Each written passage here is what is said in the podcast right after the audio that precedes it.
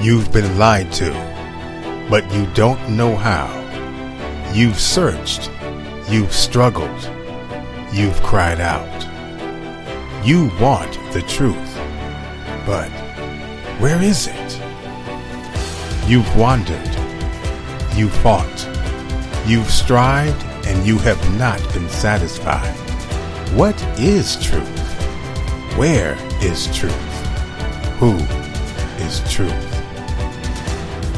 The kingdom of God, mind control, the last days, higher dimensions, unity, the power of faith, discovering the truth. Jesus said, I am the way, the truth, and the life. No man comes to the Father but through me.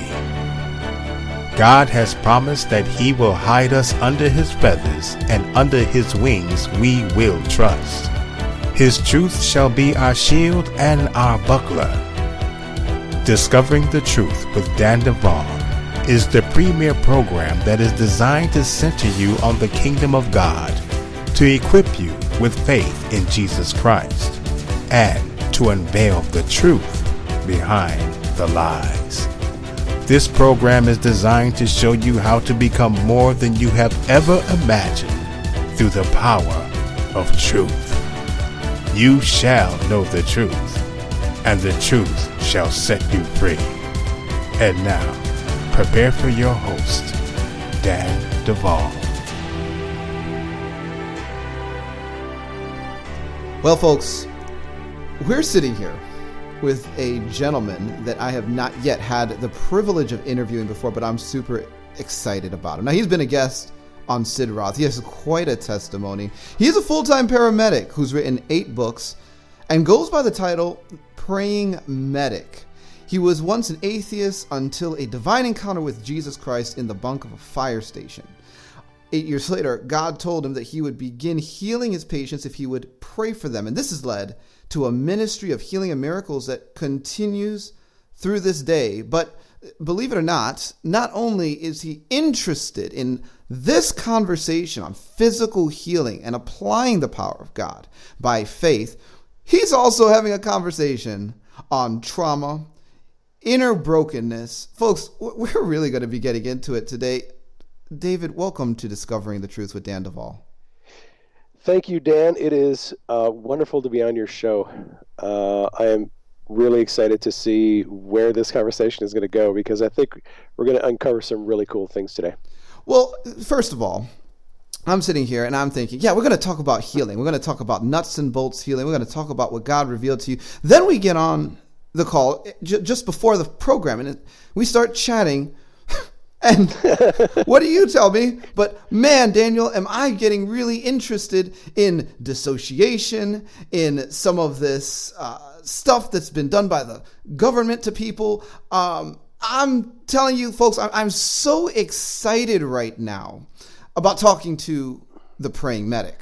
Uh, this guy, I can already tell, is so on the frequency of what God is doing right now in the earth. And you know what? David, let me, let me just ask you this.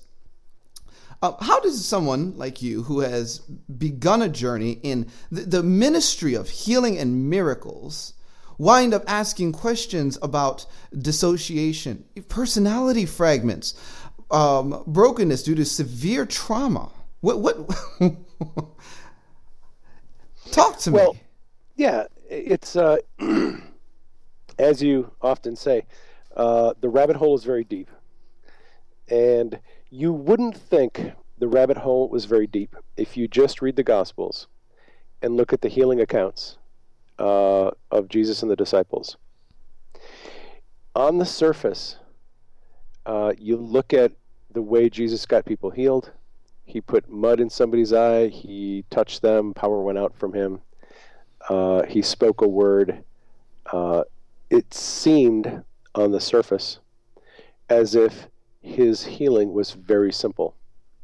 And my books that I write about are called Divine Healing Made Simple, Seeing in the Spirit Made Simple.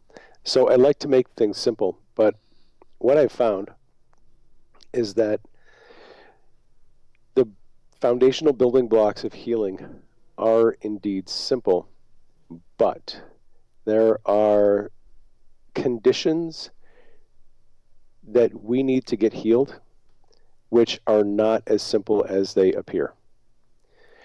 Uh, and for the people who have been in healing for a while and who've operated in healing, you know what I'm talking about. Um, you run up against these people who you, no matter what you do, you can't get them healed. You can pray over them, you can make declarations, you can do deliverance, you can remove demons, you can do everything that we're all trained to do, and still these people are not healed. And at that point, you have to uh, make some choices about what you're going to do if you're determined to get them healed. Uh, some people in the healing community have chosen to take the view that uh, all healing is simply just a matter of having enough faith. If somebody's not healed, well, you just need to have more faith. Uh, and it's that simple for them. Uh, some of us have gone down another road, and we've started to explore other options. Like, what if it's not just an issue of faith? Uh, what if there's something else that, that needs to be addressed? so, uh, as we were saying, you know, earlier, uh, I really love what Steve Harmon is doing. Uh, Steve's been a friend of mine for a long time, and Steve and I kind of went down the same road together. We got both got into healing about about the same time, and we both ran into the same roadblocks. We were running into people with bipolar disorder, with uh, schizoaffective disorder, with uh, dissociative identity disorder, um, panic, anxiety, uh, things of the nature, fibromyalgia, uh, and autoimmune diseases, and things of that nature that were just, it didn't matter what you did, you just couldn't get these people healed. Or if they did get healed, they their symptoms came back. Right.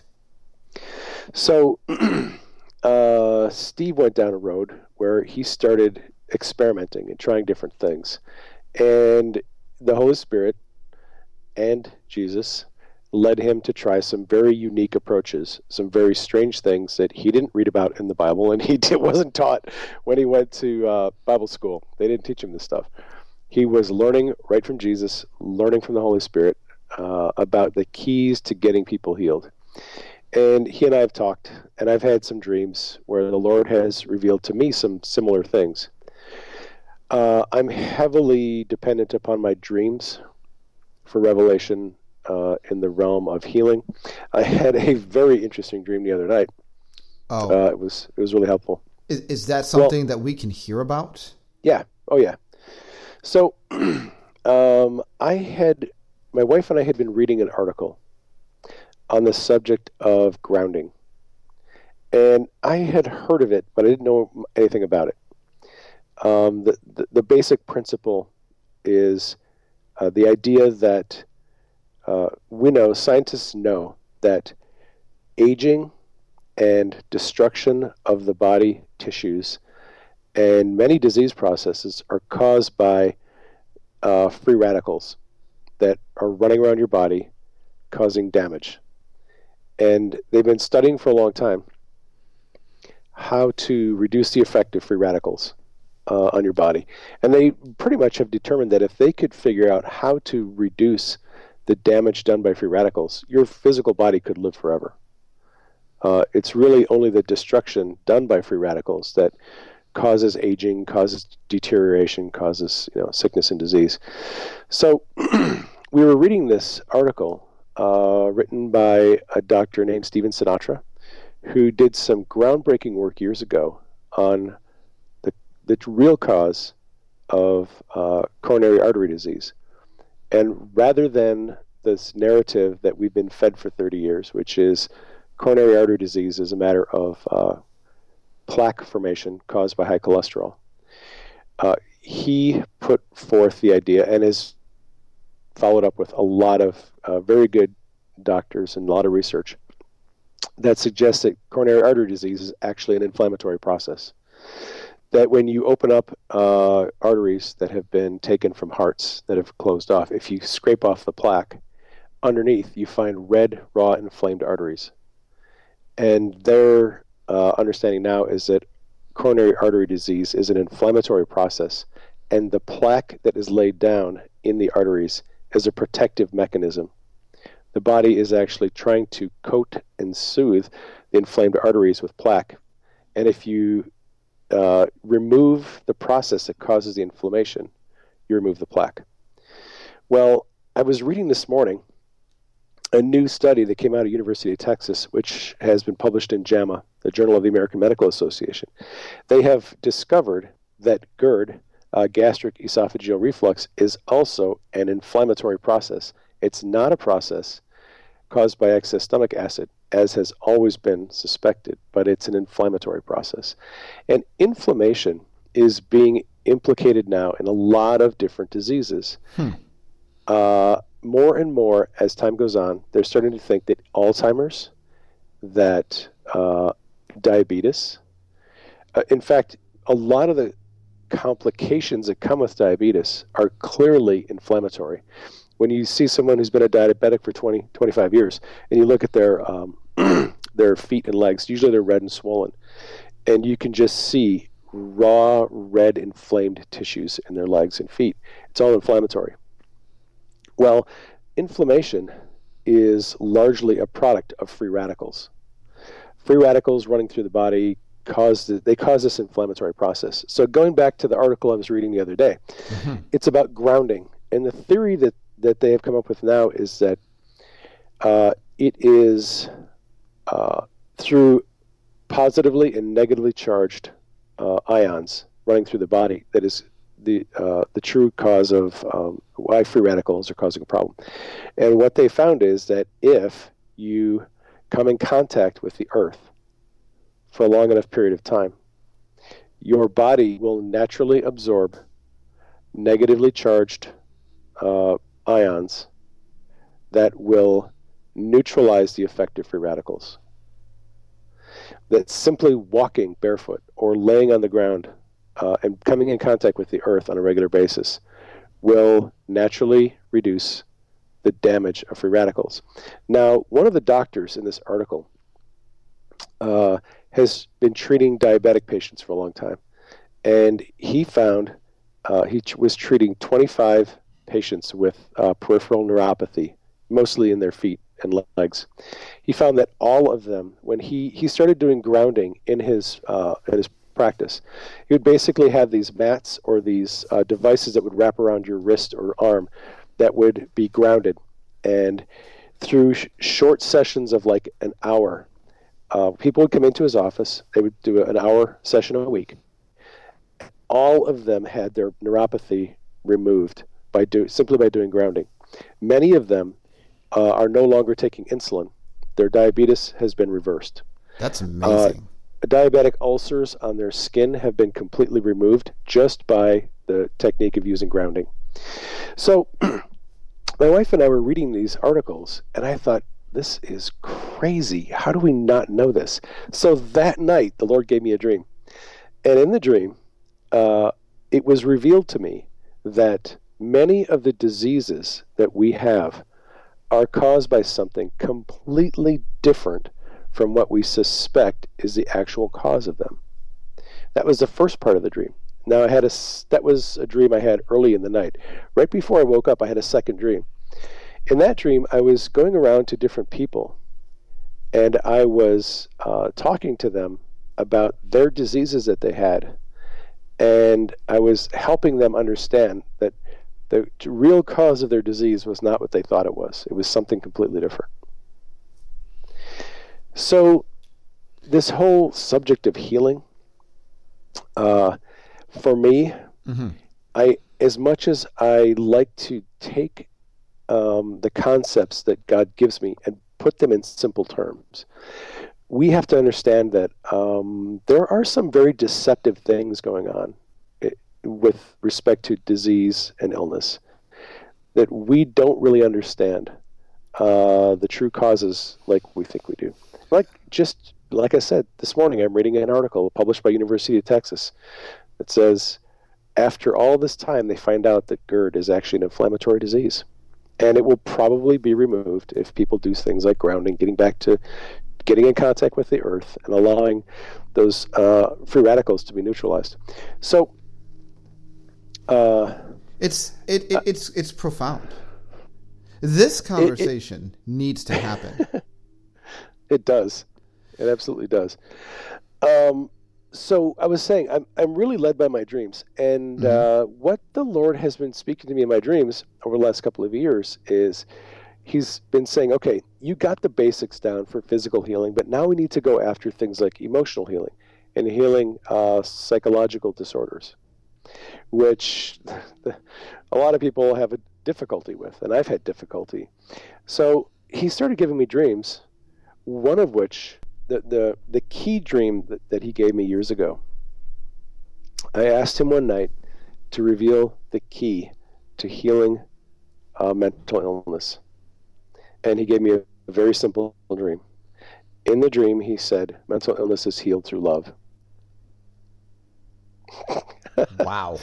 that did not make me happy because because I was expecting some really elaborate, cool, you know, you have to do this and you have to get rid of these spirits and you have to heal all this inner stuff and you have to and he was like, No, it's it's love.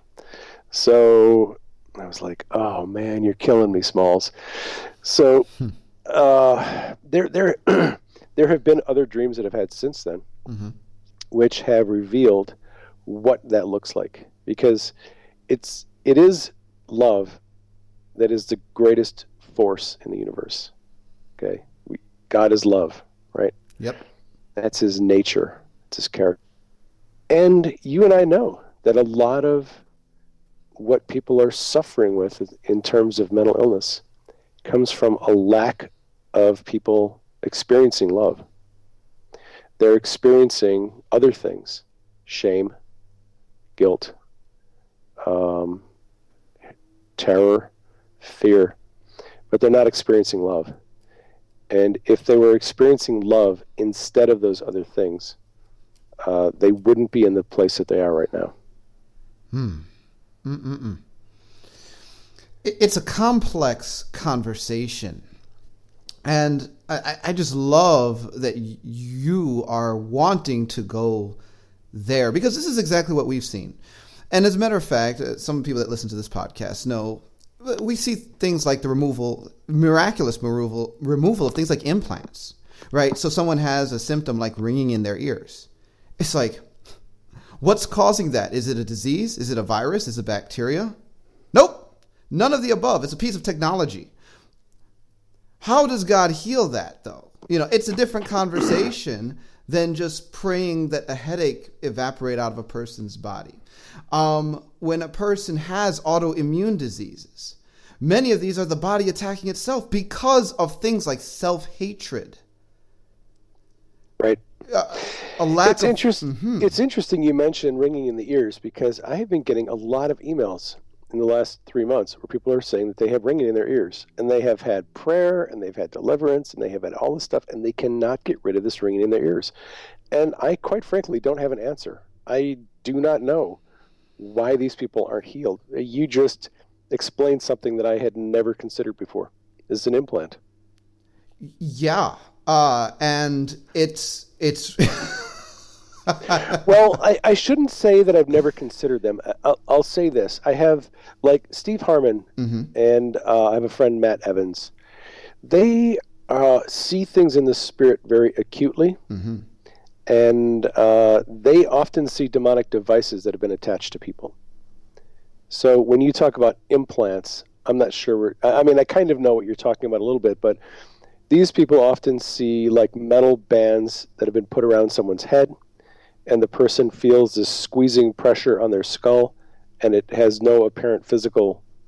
Uh, they go to have tests, CAT scans, nothing ever comes back and then uh, one of these guys will be praying for them and see this metal band around their head and mm-hmm. they'll just like tell an angel to cut that thing off or they'll make a prophetic act of cutting the band off and the person's headache goes away this um, is so true. And for those of you that are listening, you know, let me explain what I'm talking about because we've dealt with this and have seen a whole list of things uh, lending to implants. We, have seen liquid crystal implants. We've seen uh, torture implants. We've seen dental implants. We've seen RFID chip type implants. There's also nanotech implants, which you can't see with the physical eye because it's it's so small.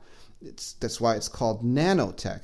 Um, and and all of this is implicated in some of the conversation on healing. Some of it's done by government projects. Others of it is done by stuff that people really have a hard time branching off into. And that would include the concept of, you know, UFO abductions and what happens when this kind of activity is occurring and all that. People come back with the problems and we're seeing the problems being alleviated. We've seen implants that are both spiritual and physical. And that's the like what you're saying is absolutely true. There are those types of demonic attachments that we see that are just are removed in the spirit by the spirit. Then there are physical ones that are removed by spiritual power imposed upon the natural, lending to manifestation of actual things coming out of the body. And uh, we have evidence of both, uh, realistically. And so I mean, this is, um, yeah, we've seen well, it. What, when you talk about uh, UFO abductions and alien abductions, um, years ago, mm-hmm. I got interested in that subject a little bit. I, have always been kind of a skeptic because I, I, was an atheist as an adult, and I was always skeptical about the supernatural and the paranormal. Um, but I ran into a series of testimonies that were recorded uh, on, posted on YouTube of um, these. I think the first one I ran into was a, a testimony that was recorded by four different people who experienced an alien abduction when they were children. And these, they grew up and they grew apart and they went to different, lived in different cities and had never talked about their entire time, even as children, they never talked about the alien abduction. They were too afraid to have any conversations about it, so they never talked about it. But as adults years later, they got together uh, and they were interviewed. And they were asked to recount what happened. And all of them recounted essentially the same story that they were uh, abducted, taken into uh, some kind of a spacecraft. There were these, you know, gray beings that did surgery on them, and the whole issue of doing surgery on people in the when they're abducted, to me, is very interesting because uh, I'm finding a common thread. Mm-hmm. Uh, I've been listening to these YouTube videos by a woman who has dealt with uh, satanic ritual abuse survivors for probably over a decade. And she talks about magic surgery, which is uh, one of the things that they do in satanic ritual abuse. They do this, what they call magic surgery, and they uh, perform. It's essentially it's uh, it's a mind trick that they use to make the person think they're implanting something in their body, something like a a castle or a city or some structure inside of them.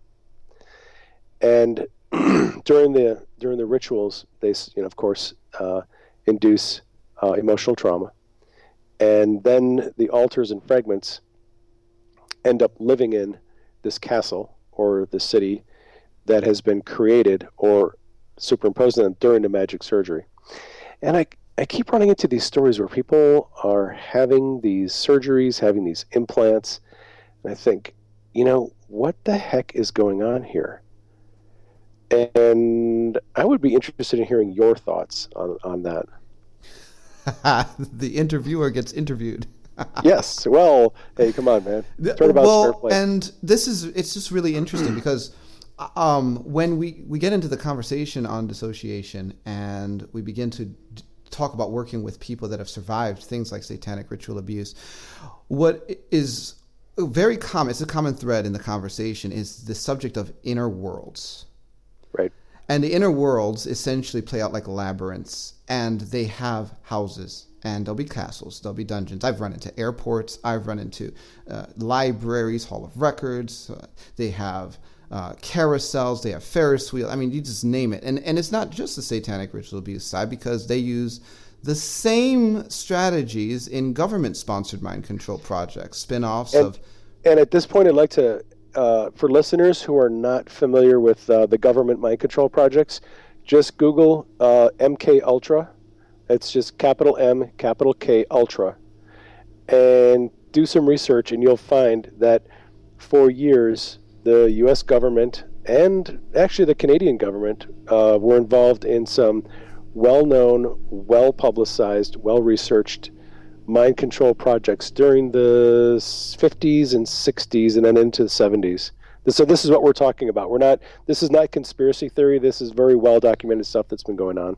So go ahead. Oh yeah, yeah, yeah, um, yeah. And and really, MK Ultra, as I understand it, was almost a cover for Project Artichoke, which was some some really deep stuff. And and while they stopped what was known as MK Ultra, uh, projects continued under various black budget uh, uh, projects. Um, and it, it, never really stopped. I mean, it's still going on today. And it's, it's the idea, though, that if you are able to uh, plant these uh, inner worlds into a person, you can organize the, the fragments um, in, into essentially a, it's like a prison world because a person gets trapped in their own mind. And by mind what we understand that to be is the subconscious realm of the human mind. That's where the alters or the fragments happen to live. And um, there seems to be a huge degree of interplay between what is known as the subconscious which I personally relate to the biblical revelation of the heart, and the spirit realm, which is also attributed to the human spirit. So when you get into the conversation on these inner worlds and, and what's going on there, spiritual principles can build up or tear down or rework whatever is existing in that inner world.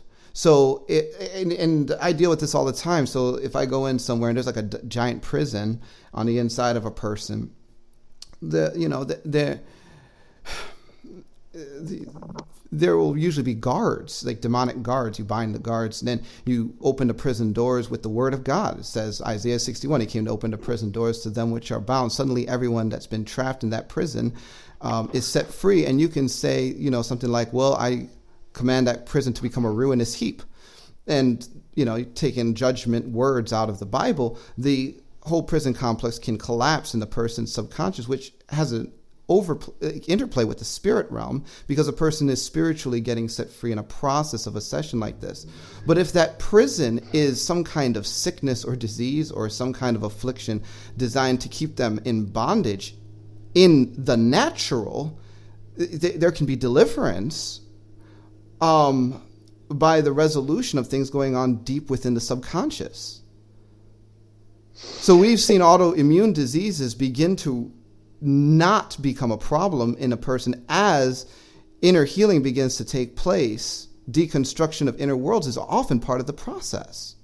So you you deconstruct the inner world, and that's necessary because the inner world is essentially a fabrication of the enemy. Yes. I mean, in, in simple terms. Yes. For, for listeners who are trying to figure out what in the world these crazy guys are talking about. We're, we're, we're being crazy now, brother. Um, so, because I've, I've recently, I think this week, I was talking to a woman who was uh, telling me about finding something like one of her soul children in a prison, and she didn't know how to get it out. Hmm. And I was like, okay, well, it sounds to me like you've found one of those inner structures, an inner world. And I remember uh, Ana Mendez Ferrell mm-hmm. in Regions of Captivity uh, talked about, you know, the fact that in these inner worlds, the, the prisons and the dungeons and the castles, there are often guards, uh, demonic guards, that are guarding the uh, the torture chambers and the places. She talked about um, sometimes taking angels with her to have the angels deal with the guards and have them open the doors, Mm-hmm. um, or sometimes having Jesus uh, unlock the door and giving the the the prisoner that they find to Jesus to heal them or or minister to them in some way. Um, but in your experience, it sounds like you're more about freeing the prisoners and then uh, destroying the structure. I I do destroy the structures, and and um, it, the con- the conversation goes really deep. I feel really feel like the tables have been turned on me, folks, because now I'm sitting here like I am totally getting interviewed by my guest. Um, what we've seen is that the prisons and these structures, some of them exist within the person and in their own subconscious.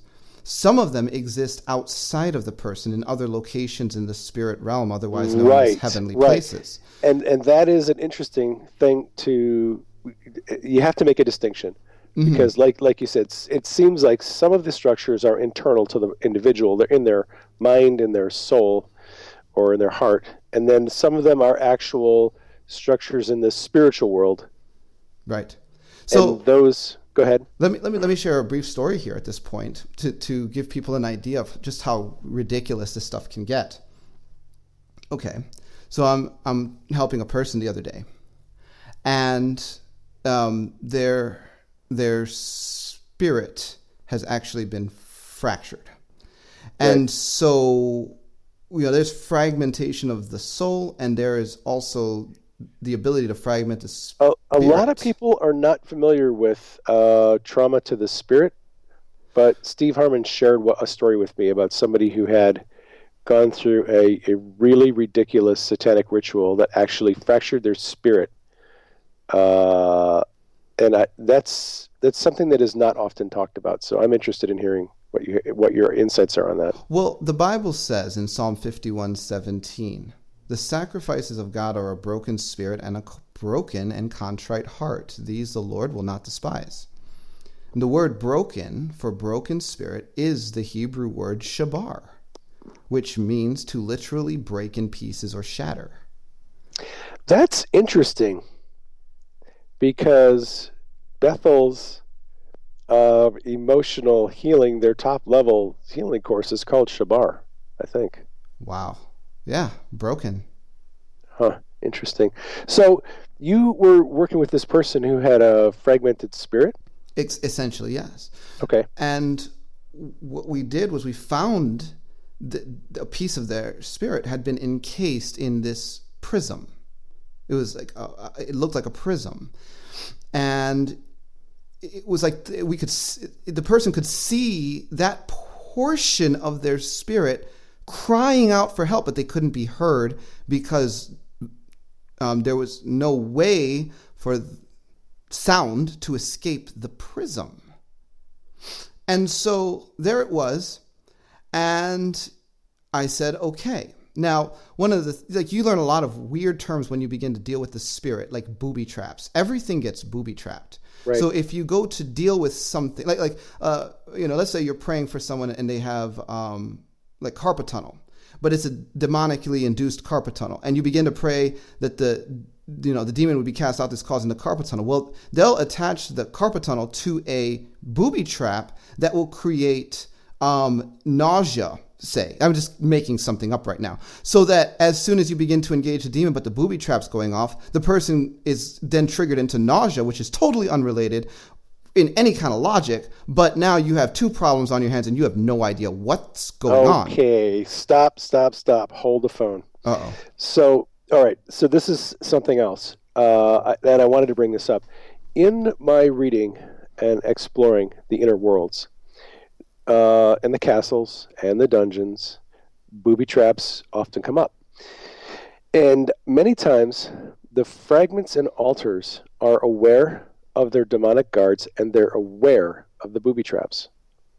And I have, it's been my understanding that sometimes the alters and fragments will not go along with your plan to bring them freedom or to bring them out of the prisons because they know if I touch that door, there's a booby trap. And so, one of the things that Steve Harmon has told me quite a bit is the difficulty oftentimes in dealing with fragments and alters, and even the core of the person's uh, personality, is reluctance to cooperate with the healing protocol you're trying to use because they're either fearful of what the demons are going to do or the booby traps or um, or, they're just not motivated really to do what you want to do. Uh, so you're saying that the booby traps this is something that i have not had any discussions with people about is that the booby traps themselves actually will inflict some other type of illness symptom that now the person has to deal with.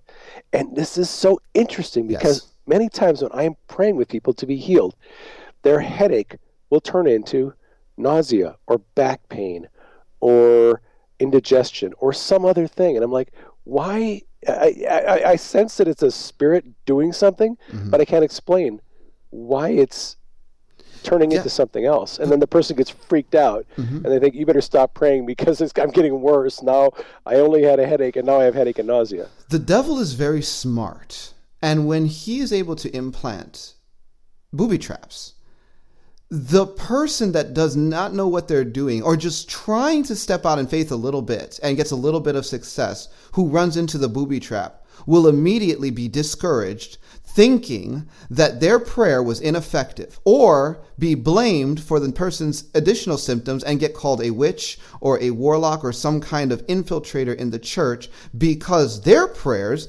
cause additional problems. See, the devil sets people up for failure, knowing that people will, in genuine desire to follow Jesus, try to pray for healing, try to pray for deliverance and breakthrough. And he's so many steps ahead of the body of Christ that he has set like literally set traps for Christians to get deceived by. And then they, what they do is they walk away with their tail between their legs and say, "I guess I was never meant to minister healing. They just got oh hit by gosh. a booby trap." Oh yeah, my gosh. I'm telling you. I, I, have so many friends who they write me and go, "Man, I don't think this is for me." Uh, you know, like I prayed I tried praying for my wife or I tried praying for my husband or and they seem to get worse every time I pray for them and I'm like, "Okay, well, why don't you try praying for something a little simpler, like find somebody who's got, uh, you know, a sprained finger or, or knee problem. but it's it's discouraging for a lot of people because they do seem to run into these situations where you pray and their person's only getting worse, and then they think, "What am I doing? Why are they getting worse?" And then they get discouraged and they don't want to pray at all. Then they're like, I, I don't have the gift of healing. This is for other people." But that explains to me anyway, that explains the results a lot of people have, which well, are, are not good. And I mean, sometimes. this is still we're still in simple stuff because you know when we get to the idea of portaling other realms through portions of the body like the spleen or liver, you really do. we into... get to talk about portals. I I am so gonna love this. you know what? We are gonna talk about portals in a minute, right. but folks, before we get to portals, I need to finish my story. Finish your story. Stop getting distracted. I know. What is my problem? Goodness gracious. I, I, I take full accountability here, folks. This is my program, and we're like all over the place. Uh, but this is what I was saying. So we're going after a portion of this person's spirit, and we find it in a prism.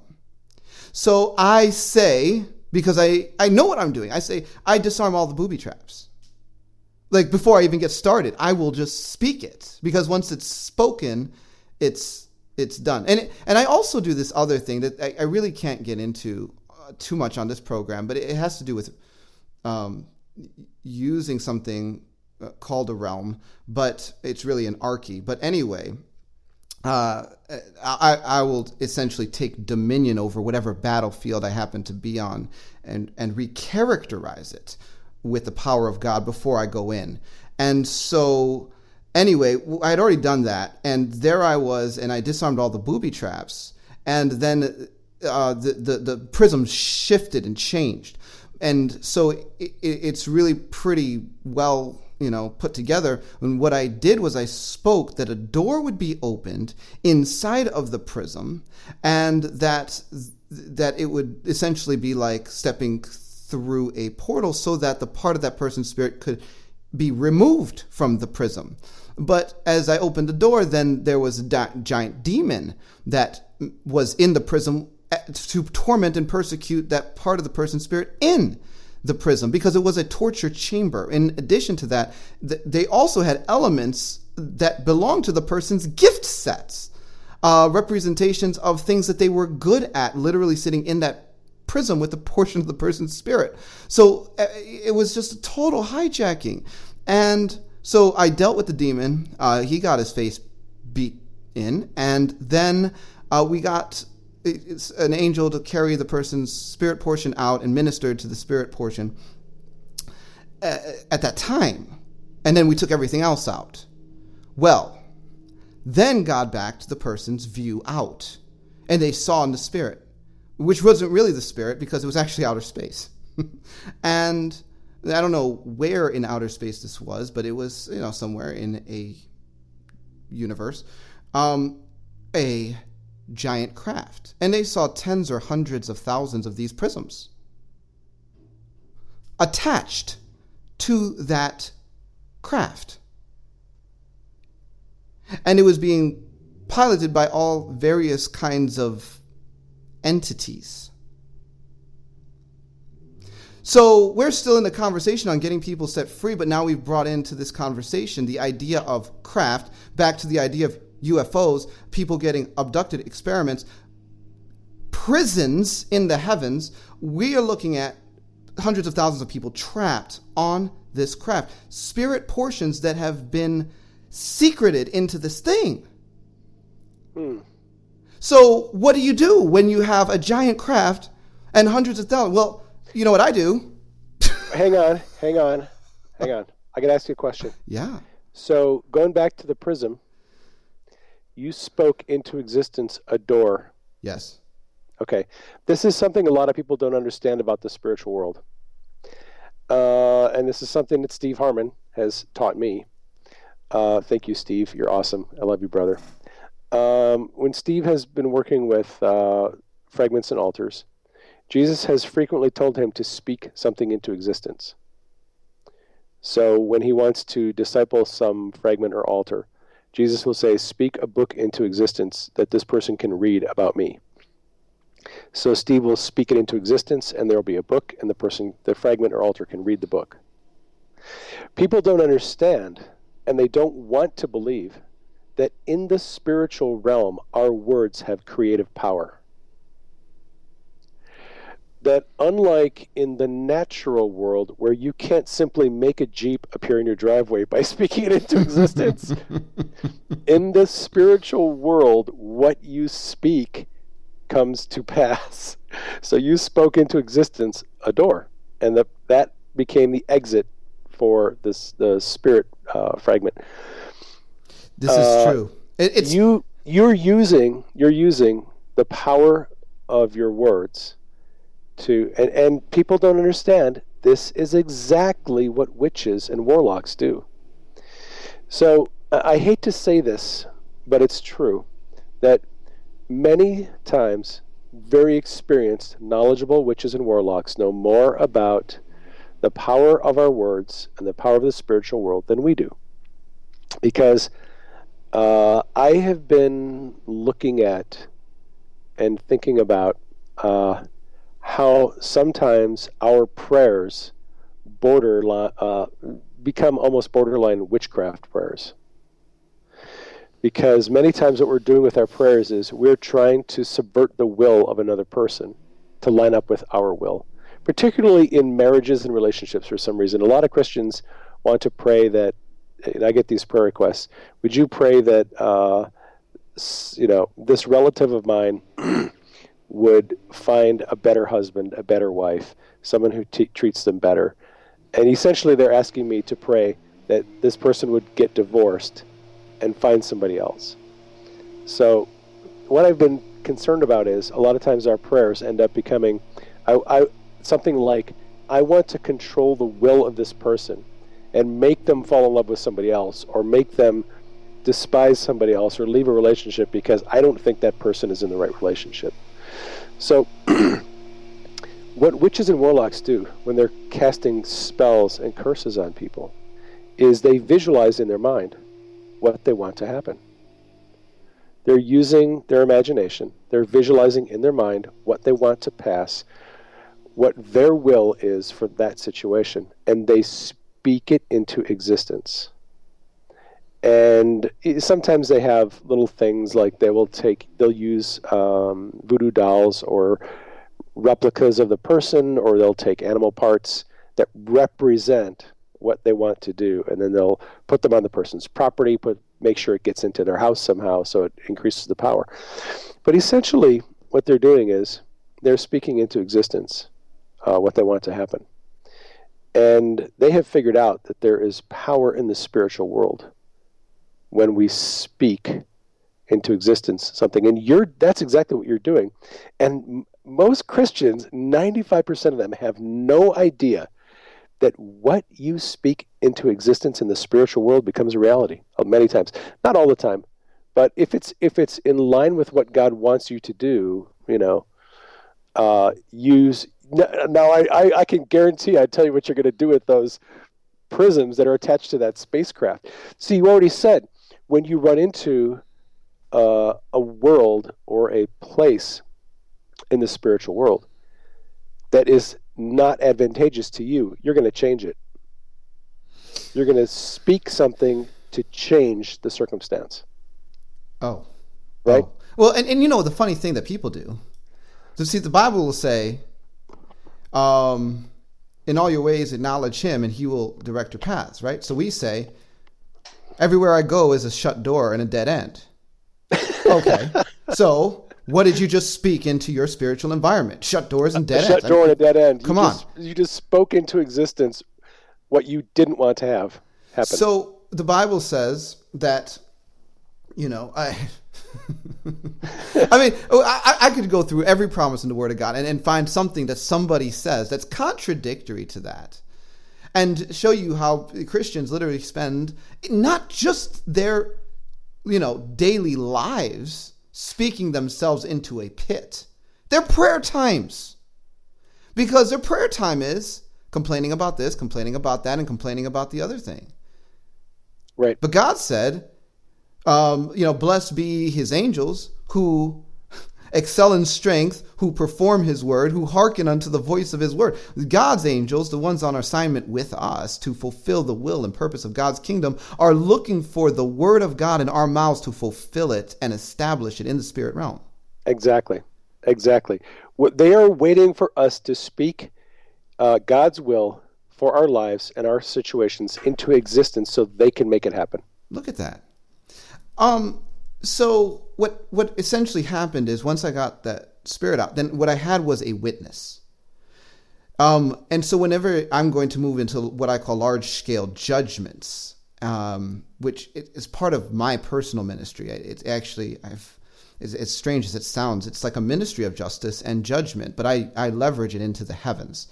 And so I have a witness, which is that part that suffered affliction as a result of what was being done there.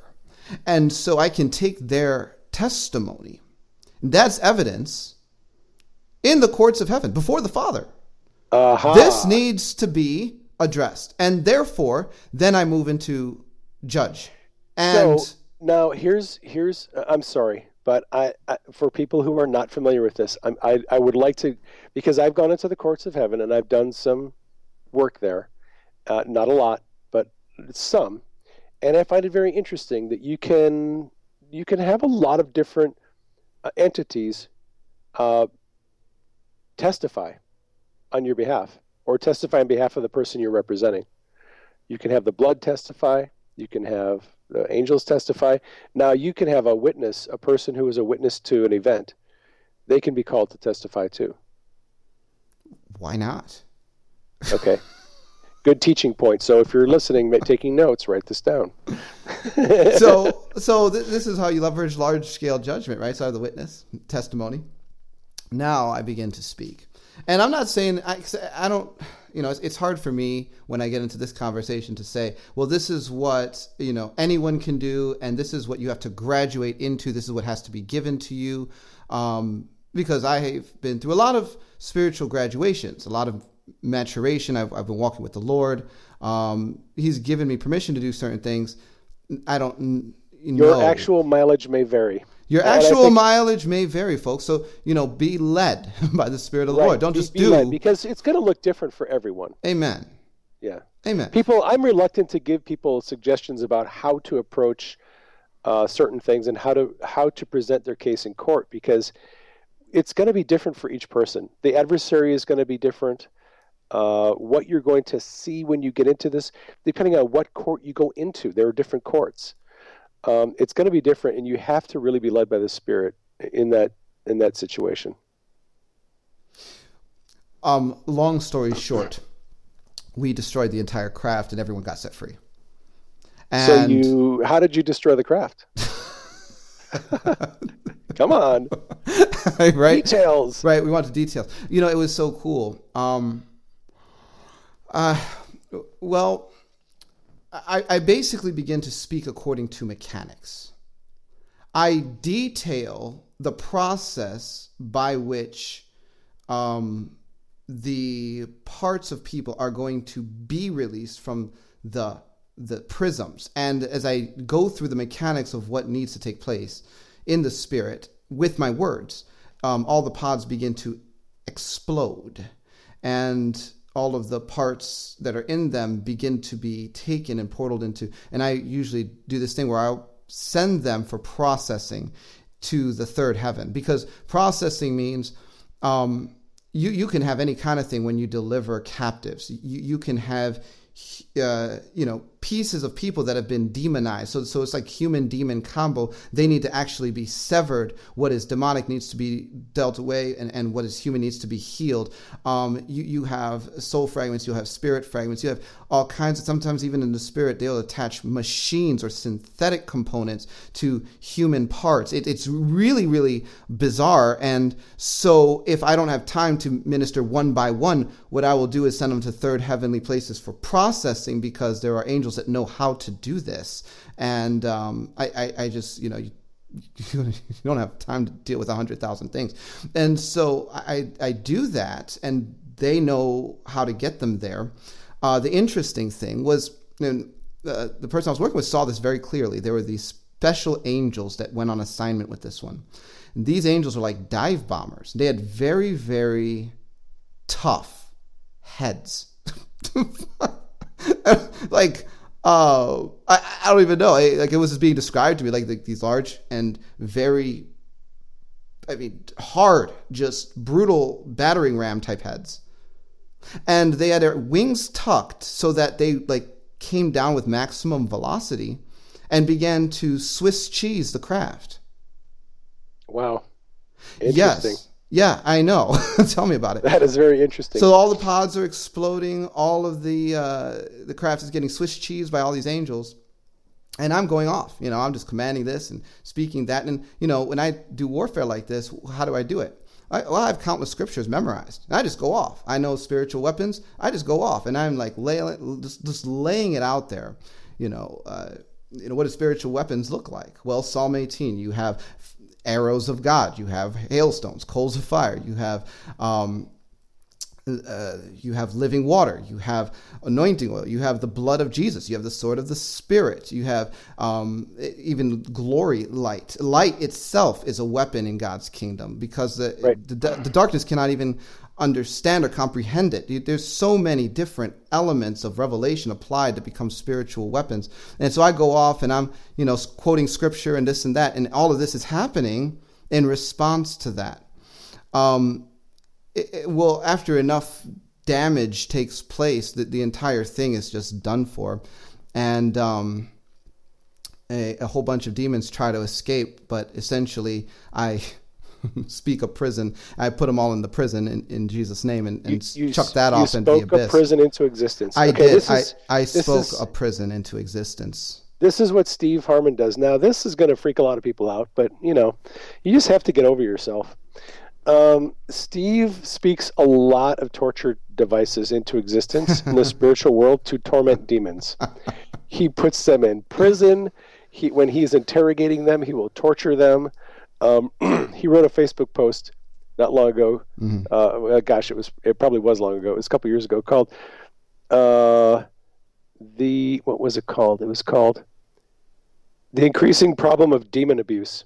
oh my! And he was basically teaching on the fact that uh, Jesus permitted him to interrogate and torture demons. Look, I'll say this, and I'll tell you what, what? It, uh-huh. it pissed a lot of people off because they're like, "How could you do that?" But uh, you know, here's here's the reality: you're in war. We're we're warriors. We're soldiers. And I'm not going to say all is fair in love and war, but I will say that I absolutely, adamantly believe that if we do not take the battle to the enemy, the enemy is going to own us. Let, let me let me say this. When the Gadarene demoniac came to Jesus, he said, "Have you come to torment us before the time?" Exactly. Well, Jesus said, "Yeah, I'll let you go into the pigs." But you know, when I show up, I said, "Yeah, yeah, I did come to torment you before the time. Thanks for asking. Well, um, and what's implied there, what's implied there is these stupid demons knew that Jesus was going to torment them. Okay, and they're asking, "Are you come? Have you come to torment us before our time? Like, are we going to get tormented now, or are you going to wait a little while?" Mm-hmm. Um, yeah. So, so, so you know, they, they live in great fear of real believers people that walk in the power of Jesus oh, Christ oh, who yes. had the yes. power to torment them before the time. You could torment any kind of thing. Well, you start tormenting demons. I mean, what are demons doing to us? They're tormenting us. You start tormenting them back, and word gets out, and they start talking, and they're like, that one you do not want to mess with because he tortured a couple of my buddies, and yeah, you want to stay away from that one. I am building a collection of prisons in the abyss right now. I I even put notes on the prisons with my name on them. Sticky notes? Eh, it, well, it's more like signs because they're usually on fire by the time they arrive. So you know, I, I, people are always shocked because a sign actually appears on the prison; they can see it. Right. There's a sign on there. well, you name. speak it into existence. Exactly. It, it's there. It's a reality. They can see it, even if no one else can. You know, and so I'm going to recap what happened with Dan for for the listeners at home, Dan was given an assignment. He was shown something. Now, I'm assuming that was this was all sort of you saw this all through visual impressions in your mind. We're talking moving in the prophetic and the discerning of spirits, gifts okay. of the Holy Spirit.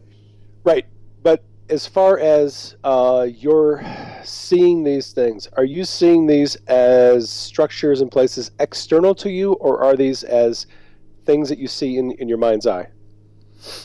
Um, great question. Uh, not, not, that it matters, because I don't believe it really matters all that much, but just for people who are curious at home.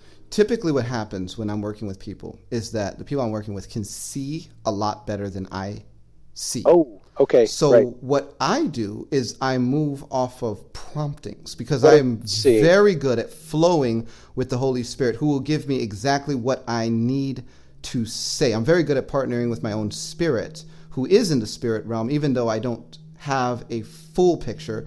I am able to leverage my authority and my relationship with God into a very effective ministry that um, deals huge damage. But when I'm working with someone like that, they will see like a movie many times exactly what's happening and then they'll come back and they'll be able to say daniel while you were speaking this happened this happened this happened this and it's as clear as day okay. And that's cool because i i experience the same thing. I know steve does too. He relies a lot on what the person the fragment the alter is seeing at that time. So what he did was he found a fragment of a spirit that was trapped in a prison, and he he freed that spiritual fragment, and then the Lord showed him a larger assignment, and said, "Now that you had victory in this small area, let's go large scale," which is well how you describe the large scale thing. The Holy Spirit was saying, "Good, now you got this. Let's go after something bigger." So, for people at home who are listening expect at times that if you get something down pat and you understand it, expect that the Lord is going to show you something even bigger, similar but bigger, so that you can go and do something a little more large scale. Now, you had gotten really excited when I mentioned the word portals. I, I, I, did because, well, we need to know about this stuff. Okay, talk to me about it, man. What what what has God shown you? Well, oh gosh, um, Oh man. I I I have very limited understanding of portals.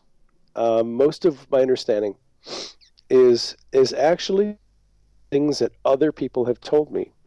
Like when I was living in Washington State, we had this house, and we would occasionally host gatherings, and people would come over. We'd we'd worship and uh, barbecue ribs on the grill, and, and just get together, hang out, prophesy, and uh, and whatnot.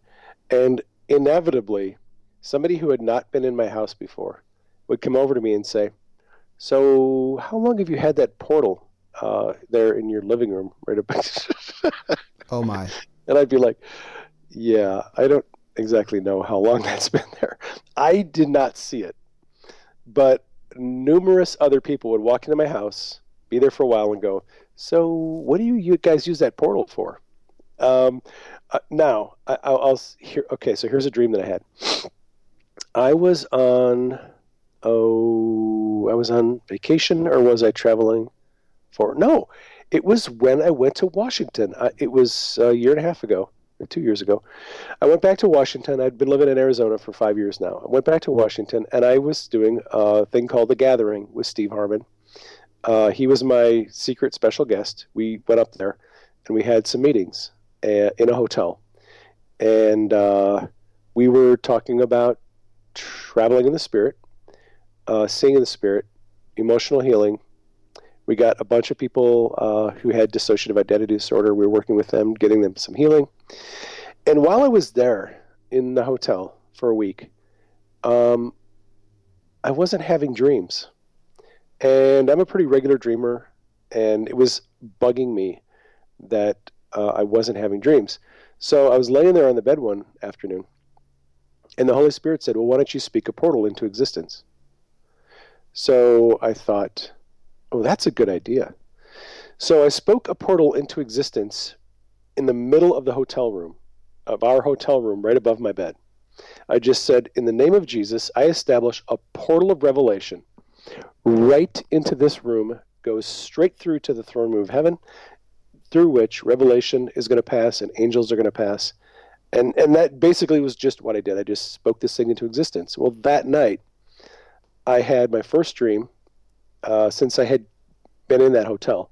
And in the dream, I could see the effects of people's prayers into the far distant future.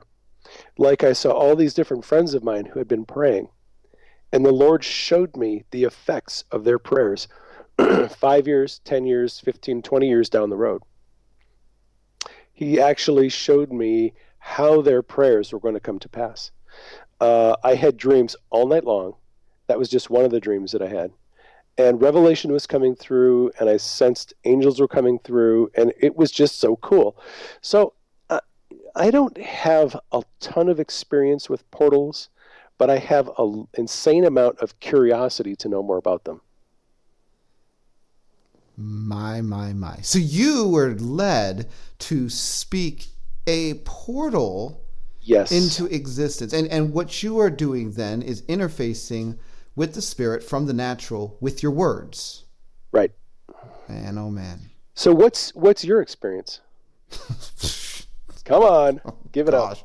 Well, I mean, uh, I actually did two podcasts uh, back to back. I called it Portals Part One, Portals Part Two. I don't know if you know this, um, but I wrote I, a s- book. I saw them. I haven't listened to them yet, but I'm going to. Oh, well, praise God. You know, I, I wrote a book, folks, and those of you that listen to this program called Higher Dimensions, Parallel Dimensions in the Spirit Realm. And I spend three chapters talking about portals. Well, uh, I will. I'll put links to the books in the podcast notes for people who want to check out the books. and and for everyone that's that's listening, that's like, who really is interviewing who here? Um, I I think that what's happening is that uh, we are both using this same recording on our podcasts. Right. Whenever you have a podcaster interviewing another podcaster, both people get interviewed. Unfortunately, or fortunately, as the case may be, because you have questions and I have questions. So, you know, Amen. I think it's all good. Why not have a conversation? Right. The Bible has a conversation on all kinds of different portals. And, and what a portal is, in, in my study, is a doorway, a gateway, or an entrance. That's really all it is. You know, you could call the entrance to a castle, that Right. giant door, a portal. Um, in the spirit, a portal is a means by which you open a door from one realm or plane or dimension to another. So in Revelation chapter 4, when uh, John Right. said, I saw a door before me, and the voice said, You know, I've, uh, I've put a set of door, be, open door before you come up here. That was a portal. Come on now. In in the in the Gospels, Jesus says, "I am the door, The portal. and they will come in and out and find pasture." Through Jesus, we have access to the Father and the heavenly sphere as believers, and we go in and out as citizens in heaven. Right. Um. Okay. That should be normal Christianity, I think. Going into, well, you know, Jesus said, the Son of Man who is in heaven. He was talking to his disciples and he said, Look, I am here on earth and I am in heaven at the same time. I go to and fro, I go back and forth. How did Jesus see what the Father was doing? He said, The Son only does what he sees the Father doing. How did he see what the Father was doing? He had access to the throne room, he was watching what the Father was doing. now, my We need, we need to do the same thing. We need to know what the Father is doing. And we do that by accessing heaven through the portals. now, how were you an atheist? Dude, I was a I was a born again atheist. I hated Christians. I didn't even have any interest in spirituality at all. Um, uh, there was there was a short time in the early 90s. Let me correct that. There was a short time in the early 90s for about a year where I was kind of interested not in new age philosophy or experiences, but music. I liked the music. I got I was listening to National Public Radio and I got uh, I kind of liked some of the new age music. Uh, my my wife actually was following some of the teachings Deepak uh, Chopra and different people, but I never really got into the new age philosophy. I just thought the music was cool, it was relaxing, and I helped. Uh, I actually DJ'd a new age music program briefly uh, for about five or six months. This is like in '91 or '92. That's really the only uh, spiritual interest I ever had prior to the time I was 38.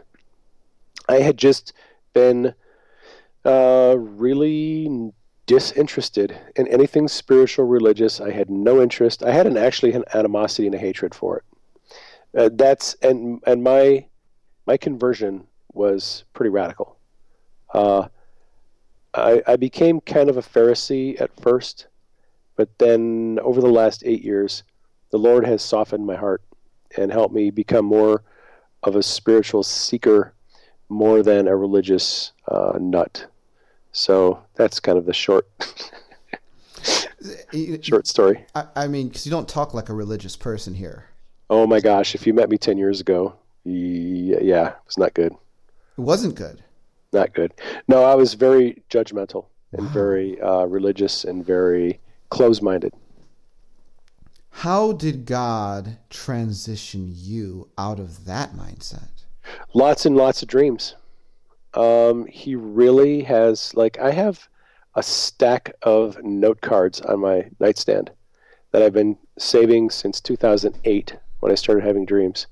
I've had over 400 dreams just about the subject of healing, uh, and hundreds and hundreds of other dreams about other things, uh, just spiritual revelation, um, his his heart for his people.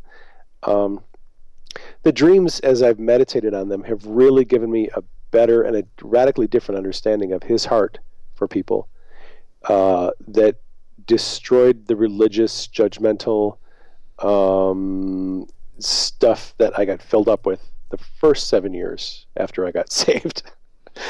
it was a, it was a process of deconstruction. Wow. You know, one of the um, things in the Bible shows up in uh, Deuteronomy. it, it says in Deuteronomy 13:1, if a prophet arises among you, or a dreamer of dreams, and gives you a sign or a wonder. I actually think that dreamer of dreams can be viewed as an office. Huh. That's interesting. I'd never thought about that. Now, because I'm think I'm hearing you talk, and I'm like, this a different kind of ministry. Everyone has dreams, but man, God deals with you, brother. I never had a dream for 25 years. After I got to be about 20 or 21 years old, mm-hmm. I've never had a dream after that until I was uh, 46 or 47 wow. years old. I had the first dream I'd had in like 25 years. And then that's the dream where uh, the Lord appeared to me and said, um, I'm going to show you what's wrong with your patients, and if you pray with them, I'll heal them. And that was that was essentially my commissioning. Uh, where you know you read in Jeremiah one where the Lord commissioned Jeremiah and showed him the vision of the the boiling kettle and all that. That's kind of what he did with me. He he said, "Look, this is going to be my commissioning. I'm going to show you what's wrong with people who are sick, and I want you to heal them." And it's been a crazy ride since then. Now we've been talking about all kinds of stuff off the wall. I, now I do need to. I need to let you give some testimonies about the that part of your journey. Just being led to minister healing because of revelation coming through dreams. And you know, it, it, it, I think this is really cool because some people are not really aware of how God can teach and train them in dreams. Um, can you give us a few anecdotes of how that played out? Oh yes, absolutely. Um, I have had a lot of fun with uh, with the the Ministry of Healing, if you want to call it that. Uh-huh. Um, I have been able to pray with a lot of people in the ambulance, um, and, and, I'll share a few testimonies. Um, so when I was working in Tacoma, I did a lot, and I still do a lot of uh, interfacility transfers. So I transfer people from one hospital to another who are having uh, procedures, surgery um, that they don't have at a smaller hospital. We transfer them to a larger hospital. Uh, one call I went on in particular, and this was an interesting weekend actually. Um, I prayed with a 95 or 96 year old woman who was in the ICU at uh, Good Samaritan Hospital in Puyallup. She was going over to St. Joe's Hospital. Yeah, St. Joe's in Tacoma for a pacemaker implant. She had a long run of basically, she flatlined in the middle of the night in the ICU, and, the, and it recorded it. And she was having long pauses in her heartbeat. So they were going to have her go to the hospital to get a pacemaker put in. So we were transporting her, and uh, I was uh, getting some vital signs and as I went to put the blood pressure cuff on her arm, she said, Oh, Sonny, please be careful with my arm. I have a, a frozen shoulder. So I was very gentle and I, I, got the blood pressure cuff on her arm without moving her shoulder around too much. And then I asked her if I could pray for her. And she said, Oh, that'd be great.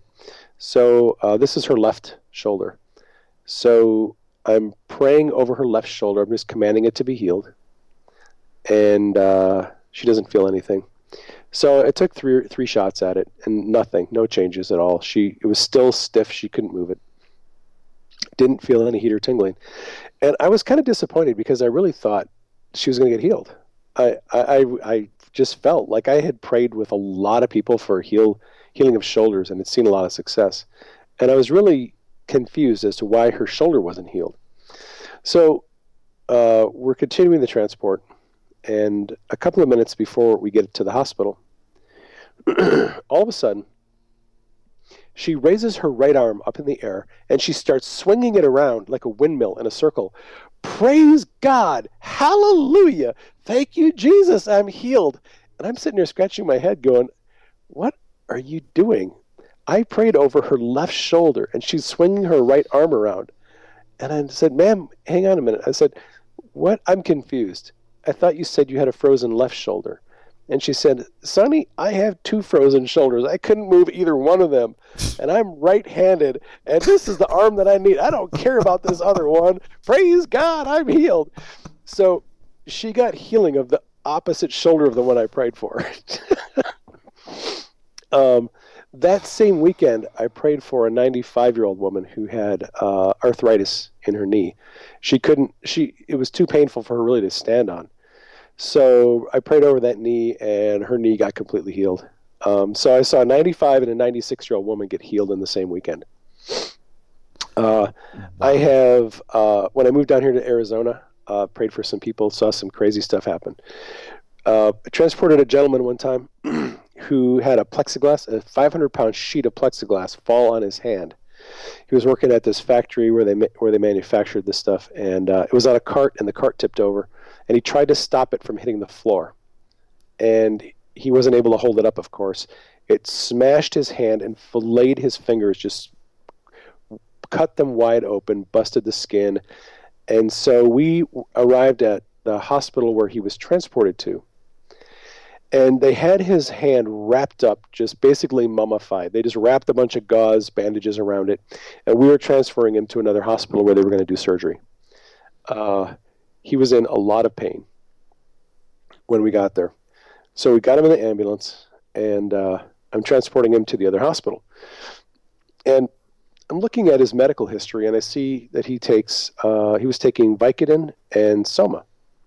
So I know I, I don't really operate a lot in words of knowledge, but I, I know that just from history, people who take Soma and Vicodin often uh, they take those two medications because they have chronic back pain.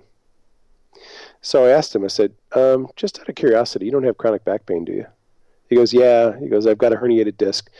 Uh, my doctor wants me to have surgery, but I really don't want to have the surgery, so I'm just kind of, you know, toughing it out. And I asked him, I said, now, here's where at that point I was always looking at people in terms of if they have something, if they have multiple things that need healing, I would go for the easiest one. And from my perspective, it's much easier to heal someone who just has a herniated disc or a torn meniscus in their knee or a blown out ankle. Some kind of orthopedic injury for me, really super easy to get healed. Smashed fingers, not so much. I had never seen anybody with smashed fingers get healed before. Oh, so I thought I'm going to go for the easy uh, healing. So, and I, I had, um, I had been commanding just, you know, put my hand near their back, command the pain to leave, command discs and nerves to be healed. That had been kind of my standard approach. But I felt that the Holy Spirit wanted me to try something different this time.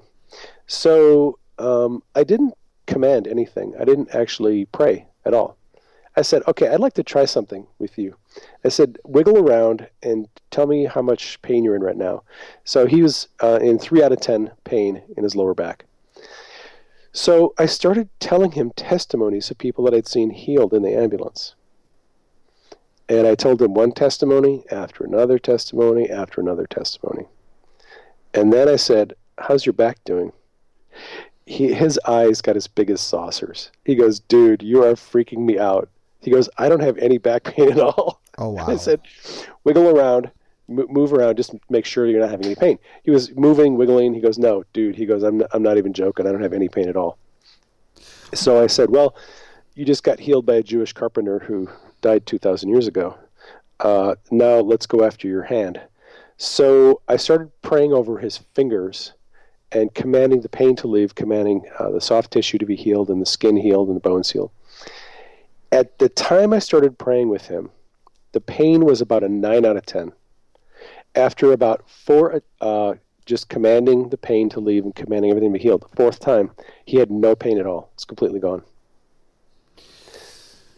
So, yeah, I've seen some really interesting stuff uh, in the ambulance.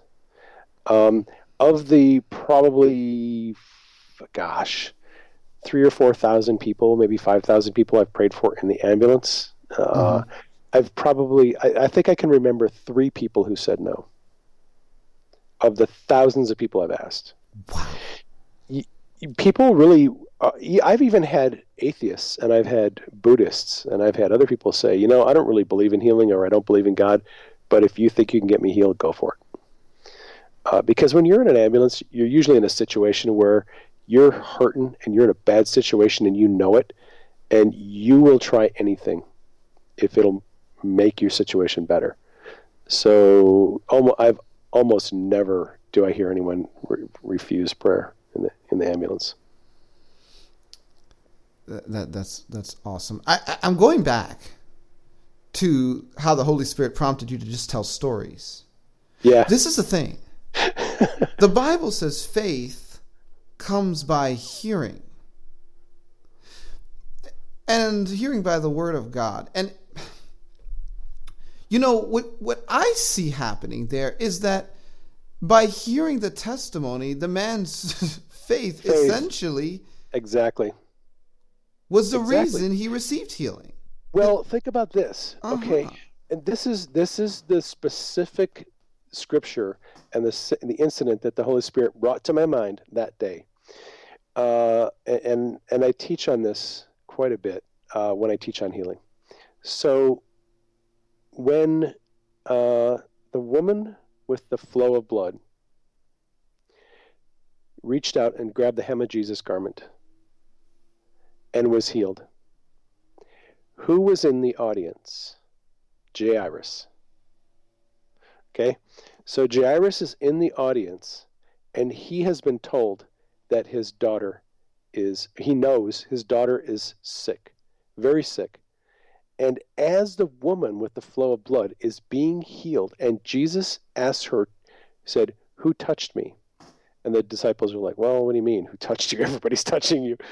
He goes, I felt power go out. Who was it? And then the, he asked this woman to tell her story. Well, he had her testify in front of Jairus. Jairus is looking at Jesus, and Jesus looks at Jairus. And he's like, Okay, so now you heard the testimony. And Jairus goes to Jesus and says, Hey, I have a daughter who needs healing. Then the friend comes and tells Jairus, don't bother, she's dead. So now Jesus turns to Jairus and says, Do not fear, only believe, and she will be made well. He had the power of the testimony sitting in front of him, and he had a choice either live in unbelief or live in faith. And if you have faith, your daughter's going to be healed and raised from the dead uh, there is such power in the testimony that I seldom do I pray for anyone for healing without telling them a couple of testimonies first. Because it's not that the person has to have faith to be healed. Uh, God can heal atheists. He can heal anyone. They don't have to believe in Him. They don't have to have faith. But I think it helps.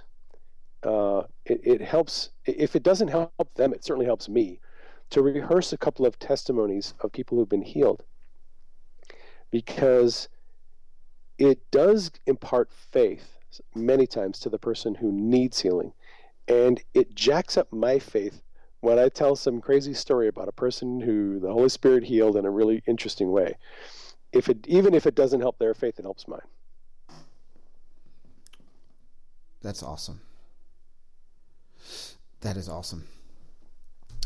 Um at this point, I want to branch off a little bit because I need to come back to something that you brought up. We were going to talk about portals, or did we already? We, oh.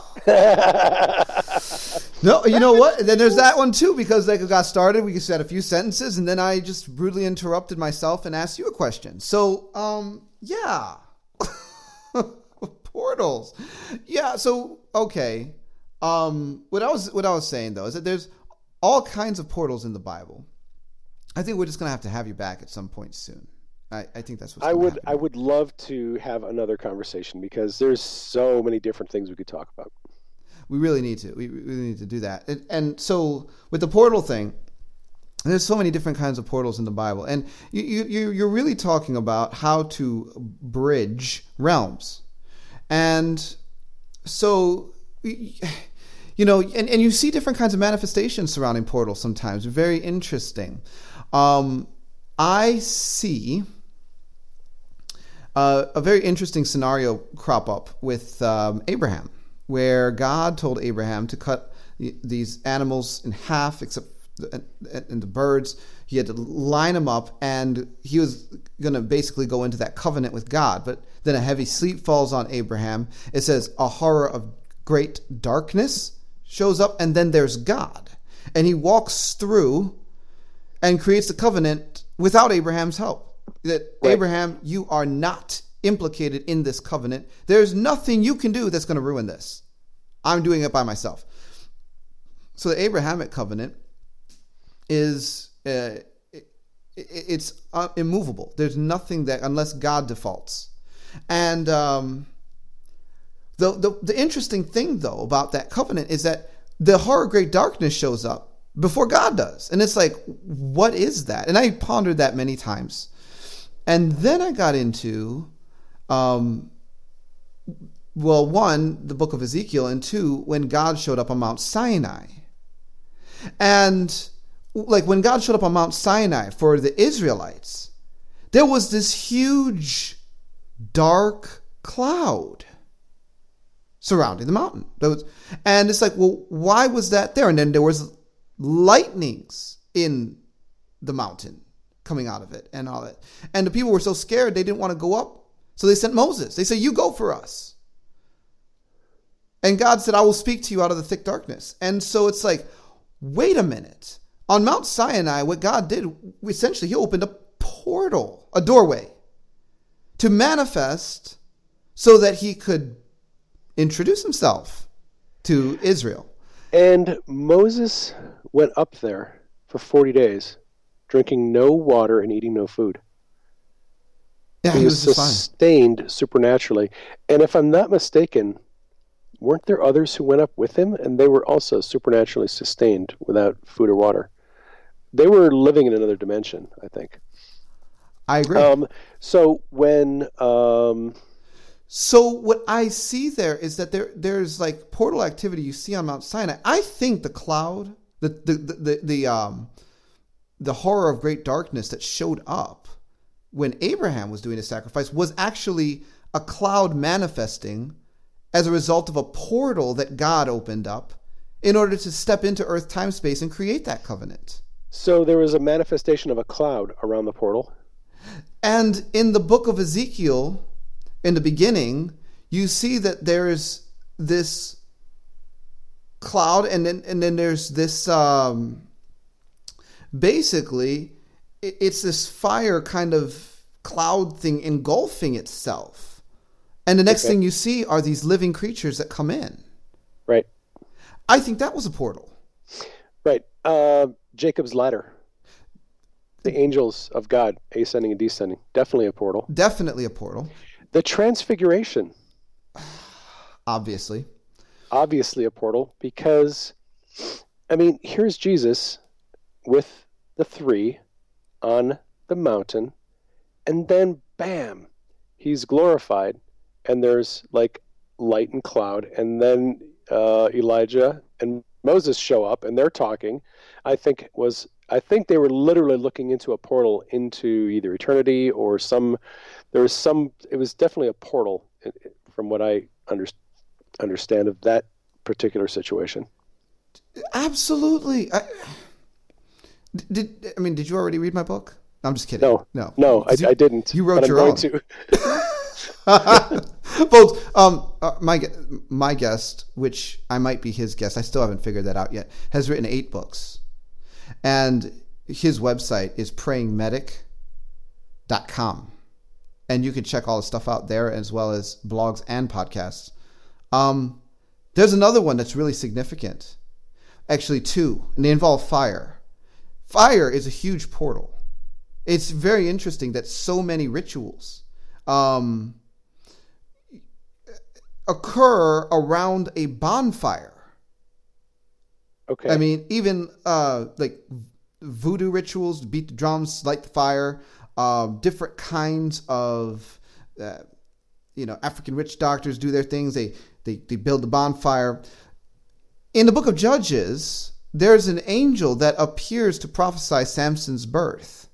First, he meets uh, Manoah's wife, Samson's father, and then um, he, he goes away, and then Manoah prays that the, the messenger, who he thinks is a man, would come back and talk to him. So then it comes back, and then he talks to both the wife and the husband, and they want to have a meal with the man, quote unquote, who, who has a physical body in this. Who then lights a fire and Right. bakes a cake. Well, the, the the Bible says that once they had the food, it- like the angel does wondrously. It, it says he steps into the fire and ascends to heaven. Right. But what he's in the heck wearing is that all about? He's wearing a physical body as he steps into the fire, and then poof, gone. right. And then they know he's an angel, and they, I mean, I'm sure they spazzed out. But fire functions as how about Nebuchadnezzar's oven? Shadrach, Right. Meshach, and Abednego. They put him in the fire, and who shows up? The fourth man in the fire. The, the fire is activated as a portal by the spirit realm under certain circumstances. So, do you think that when, um, like, uh, let's say witches and warlocks are having their rituals and they light a fire, are they opening a portal for dark spirits to come through? I think that dark spirits can use the fire under certain circumstances. I, I don't think that roasting marshmallows around a campfire, like, you know, because I don't no. want people to be paranoid here. Right. Um, but if you're sitting there reading incantations and offering blood sacrifice around a fire, you're probably going to achieve something. You're, you you may open a portal, maybe. Well, and here's the thing. Uh, I have personal experience. The Holy Spirit said, "Why don't you speak a portal into existence?" Mm, mm, mm. and I had that was not on my radar up until that day. Um, I I will say something else. So at the same time, when I was up in Tacoma at the gathering, uh, my wife and I were talking to some friends who are studying these subjects, and uh, they were curious to know what what my wife Denise does at the gatherings. And my wife said, "I don't really know what I do." uh, all these other people they teach and they some other guys do healing and some other people do deliverance and she says i don't even really know what my role is in all of this and the holy spirit at that time as she was saying this said she opens portals and i was like what and he goes what do you think she does when she's praying in tongues while you're doing your message and i was like oh my gosh so when I'm doing ministry, when I'm praying for somebody, or when I'm uh, when we're doing worship, or when I'm teaching, if my wife is doing anything, she's praying in tongues. She, whenever I pray for someone to be healed, my wife does not pray in English ever. She always prays in tongues. It doesn't matter where we are. We can be in bed praying. We can be uh, uh, on us at a restaurant praying for someone to be healed. My wife her instinctive language now is tongues. She's always praying in tongues. And the Holy Spirit said when she prays in tongues, she's opening portals for angels to come through, for revelation to come through, for signs and wonders to come through. That is what she's doing. Now, the Bible says, He that speaks in an unknown tongue speaks mysteries. But Speaks into existence mysteries, probably. the thing is, the mystery, or the Greek word mysterio, means that which is hidden now being revealed. Right. You know, here's an interesting passage. John 151. It says, And he said to him, Verily, verily, I say unto you, hereafter ye shall see heaven open, and the angels of God ascending and descending upon On the Son, of, man. Man. Jesus was a walking gate, Ladder. Get portal. portal, ladder to heaven. Well, my friend Craig Adams said this. He said, Look, Jesus said, the kingdom of God is in you. And if Jesus was a portal, a walking, talking portal for the kingdom, and he is our forerunner, our brother, the firstborn among many brethren. I believe that we are also portals of the kingdom. As what what is happening when you and I pray for someone to be healed? The power of heaven is coming through us into the physical realm, into someone's body, and it is healing their condition. Uh, when we prophesy over someone, the revelation from heaven, from their scroll of destiny, is coming from there through us into them, and it is creating a change in their spiritual DNA. It is renewing their mind to what God wants them to understand. I I believe in a sense we're all walking, talking portals of the kingdom, and stuff comes through us all the time. Uh, a portal really is nothing more than opening a doorway from one realm to another. Now, I thought you said you didn't n- know that much about portals, but I'm like listening to you talk. I'm like, wow. Well, like I said, I qualified it. I said what I know about portals, most of which I've learned from other people. Oh man. And that that was a revelation from Craig but that really got me thinking. This is the thing though. The Bible calls the body of Christ. Okay, first of all, body of Christ. Jesus. Um the temple of God. And a temple is used in both a corporate reference to the ecclesia, church, and a singular reference to the individual believer. Um, Jesus Christ also called himself the temple when he said, I will rebuild this temple or raise it up in three days. Right. But what was the temple? It was God's meeting place with earth. It was where the divine presence manifested above the mercy seat. Right. Where atonement was made for sins once a year, the sprinkling of goats and calves. The, the first time that they made a sacrifice in the temple in 1 Kings chapter 8, the cloud was so profound, it pushed all the priests out of the temple they couldn't minister. You want to talk about a portal? The temple was a portal. That's what it was. So if the temple was a portal and now the church corporately and singularly is the temple of God in the new covenant, what does that make us? We are the meeting place. We are the place where the glory of God is manifest in the earth. It's amazing. And if you have been doing this for a while, you know you can just show up someplace and there will be a little cloud of glory around you, and people will sense it. and it's just like what happened in the temple. People are falling down, and people are, you know, the the glory when it shows up just does things to people. It's it's it's amazing. Um, it is amazing, brother. Wow. Well, we're gonna have to have you back. Uh, probably sooner. I'm looking forward to coming back. I want to listen to some more of your podcasts and read your, uh, especially your book on portals, and then we'll have some more enlightened discussions. Oh my goodness, folks! Um, I'm I'm I'm talking with the, the praying medic. Uh, his testimony uh, speaks for itself. You could check him out at prayingmedic.com. He has a lot of material, when way more books than I have, and um, you can learn about his adventures in the spirit, which is what, something we didn't even really get to. We'll have to talk about it next time. You said traversing the spirit, and you know, there's an occult way to do it, and then there's what God does with His children, which is much different, but the genuine side of the counterfeit, in my opinion. Um, you know, we we he has books on um, even financial collapse. Wow. Yes. I, I write on a lot of different subjects. Uh, I, am interested in a lot of different things. I can tell.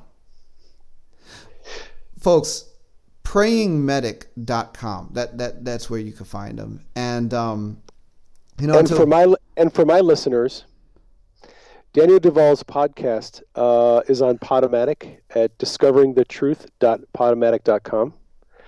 You can get his uh, podcast on iTunes. You ha- you're also on Blog Talk Radio. Yep. Uh, we, we, you know, people can find everything at bridemovement.com or thefireplacechurch.org. And I'll put links to those in the podcast notes. Thank you, brother. Yeah, I need to get a hold of some of your books too, man. And I'll have to be listening to a few of your podcasts as well, brother. You are just uh, full... well. Would you do me a favor? Uh huh. Okay, the next book I'm writing is going to be "Traveling in the Spirit Made Simple." Oh wow. Uh, how about if I send you the manuscript as draft when I get it completed, and you can review it and give me some feedback on it before we publish? No problem and that way you get to have a little sneak preview of, of the book. I'm actually working with a couple other people. Uh, Michael Van Vlymen, uh-huh. uh, buddy of mine. You should have him on the podcast too. Michael uh, and I both wrote books on seeing in the spirit. Um, his is the book is How to See in the Spirit, and uh, he is also writing a book on traveling in the spirit. He calls it uh, Translation by Faith. I think my book will be out a little bit before his, but he he and I are, are sharing notes, and he's going to let me review his manuscript before he publishes, and I'm going to review his. We're going to look at each other's manuscripts before we publish, um, because there just aren't a lot of there just aren't a lot of books out there on the subject of traveling in the spirit, and uh, I am very interested in checking out your book on on portals. Uh, I'm sure I'm going to learn a lot from it. Yeah. Uh, we, we're the the subjects that we're talking about here are the cutting edge, I think, of what the Lord is doing in these days. He has some really cool things he wants to do with his bride, but we are a little behind the curve on uh, how he wants us to accomplish those things. And the books that we're all writing are going to help train and equip the saints to do that stuff. I believe that. I I, I believe that, and um, yeah, I'll uh, I'll be shipping you a free copy of of my book, Higher Dimensions, Parallel Dimensions in the Spirit Realm, um, later on. So you can look forward to that. I'll get your address after we close the program. So, folks, um, man, again, our guest, praying medic it, it's just been such a pleasure to be on a conversation with you. I'll tell you what, for those of you that are listening to my podcast, this has been Discovering the Truth with Dan Duval. God bless and Godspeed.